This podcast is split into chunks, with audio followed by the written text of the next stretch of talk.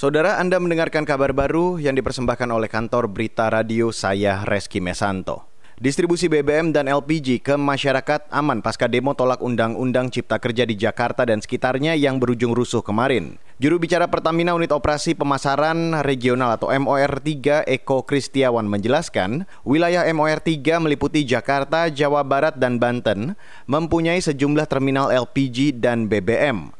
Mengutip Antara, Eko mengatakan kebutuhan energi wilayah Jabodetabek dipasok dari grup terminal terintegrasi di Jakarta. Selain itu, Pertamina juga meningkatkan aspek keselamatan dan keamanan kerja, terutama di SPBU. Kemarin, Pertamina menghentikan sementara operasional SPBU di Jalan Hayam Buruk, Jakarta lantaran situasi panas akibat demo. Penghentian sementara juga dilakukan di salah satu SPBU di Bekasi, Jawa Barat. Eko menyebut SPBU akan dioperasikan kembali jika suasana kondusif. Kita beralih ke informasi selanjutnya, saudara. Sebuah kapal ikan asing berbendera Vietnam ditangkap TNI AL di Laut Natuna Utara, Kepulauan Riau, Kamis kemarin. Mengutip Antara, kapal itu ditangkap karena dicurigai menangkap ikan secara ilegal. Komandan Gugus Tempur Laut Koarmada 1 Dato Rusman dalam keterangannya hari ini menjelaskan kapal itu berusaha kabur dan mengelabui petugas saat kapal patroli rutin.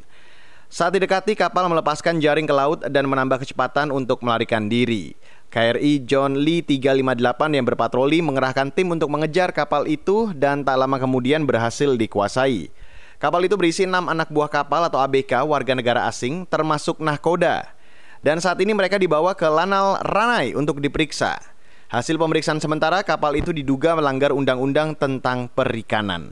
Saudara, pemerintah kabupaten atau Pemkap Intan Jaya Papua memperlakukan jam malam di wilayah pemerintahannya. Bupati Intan Jaya Natalis Sabuni mengatakan, kebijakan itu diambil guna mencegah kembali terjadinya penembakan terhadap warga sipil di sana. Pemerintah dan aparat keamanan setempat melarang warga beraktivitas atau bepergian keluar rumah di atas jam 18 waktu Indonesia Timur. Warga disarankan tidak keluar sendiri saat hendak bepergian ke suatu tempat pada siang hari. Sesuai dengan himbauan tertulis eh, pemerintah daerah bersama TNI Polri sama seluruh pimpinan stakeholder menjadi penting bahwa jika di atas jam 6 malam tidak boleh keluar dari rumah dan bepergian atau aktivitas lain. Diharapkan bahwa masyarakat tetap berada di di, di kompleks masing-masing.